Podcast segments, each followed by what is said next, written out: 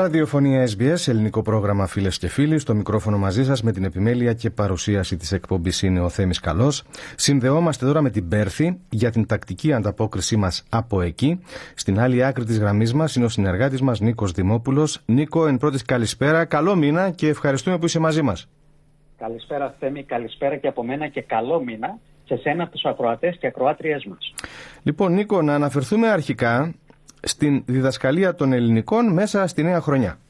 Ναι, Θέμη, στους ρυθμούς της έναρξης της νέας σχολικής χρονιάς, το Ινστιτούτο Ελληνικής Γλώσσας και Πολιτισμού της Ελληνικής Ορθόδοξης Κοινότητας του Ευαγγελισμού θα αρχίσει τη διδαχή νεοελληνικής γλώσσας με τον καθιερωμένο αγιασμό στις εγκαταστάσεις του Δημοτικού Σχολείου του Προαστίου North Perth αύριο Σάββατο 3 Φεβρουαρίου.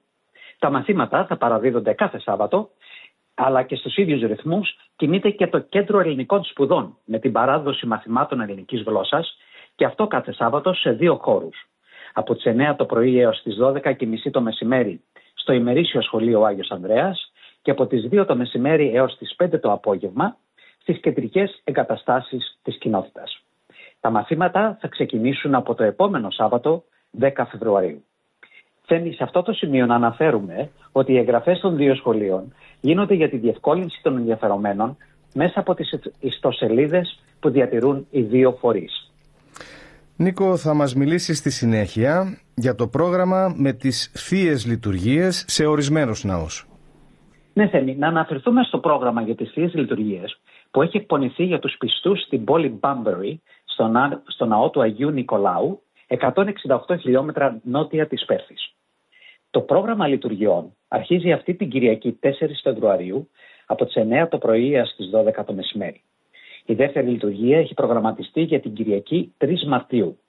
Σε αυτό το σημείο να θυμίσουμε θέμη ότι η εκκλησία αυτή του Αγίου Νικολάου είναι ο δεύτερος αρχαιότερος ναός της Δυτικής Αυστραλίας. Χτίστηκε μετά από προσπάθειες συμπαρίκων το 1955.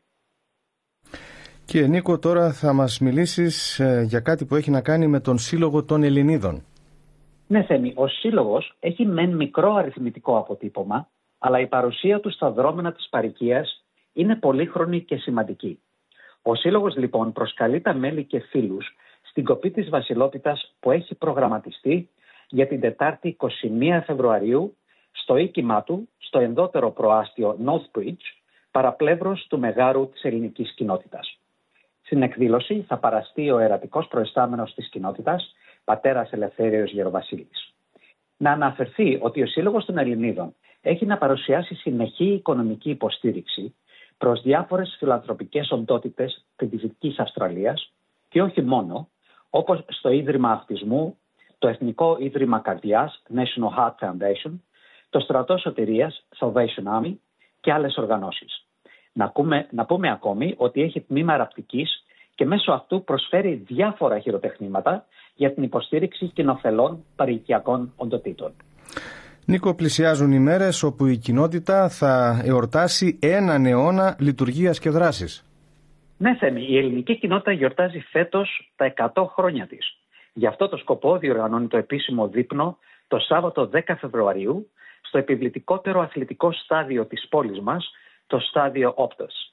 Πληροφορίες μπορούν να βρουν οι ενδιαφερόμενοι στην ψηφιακή παρουσία του οργανισμού. Και να συνεχίσουμε, Νίκο, με αναφορά στο Ίδρυμα Όπερα της Δυτικής Αυστραλίας και την παρουσίαση αρχαίας ελληνικής τραγωδίας.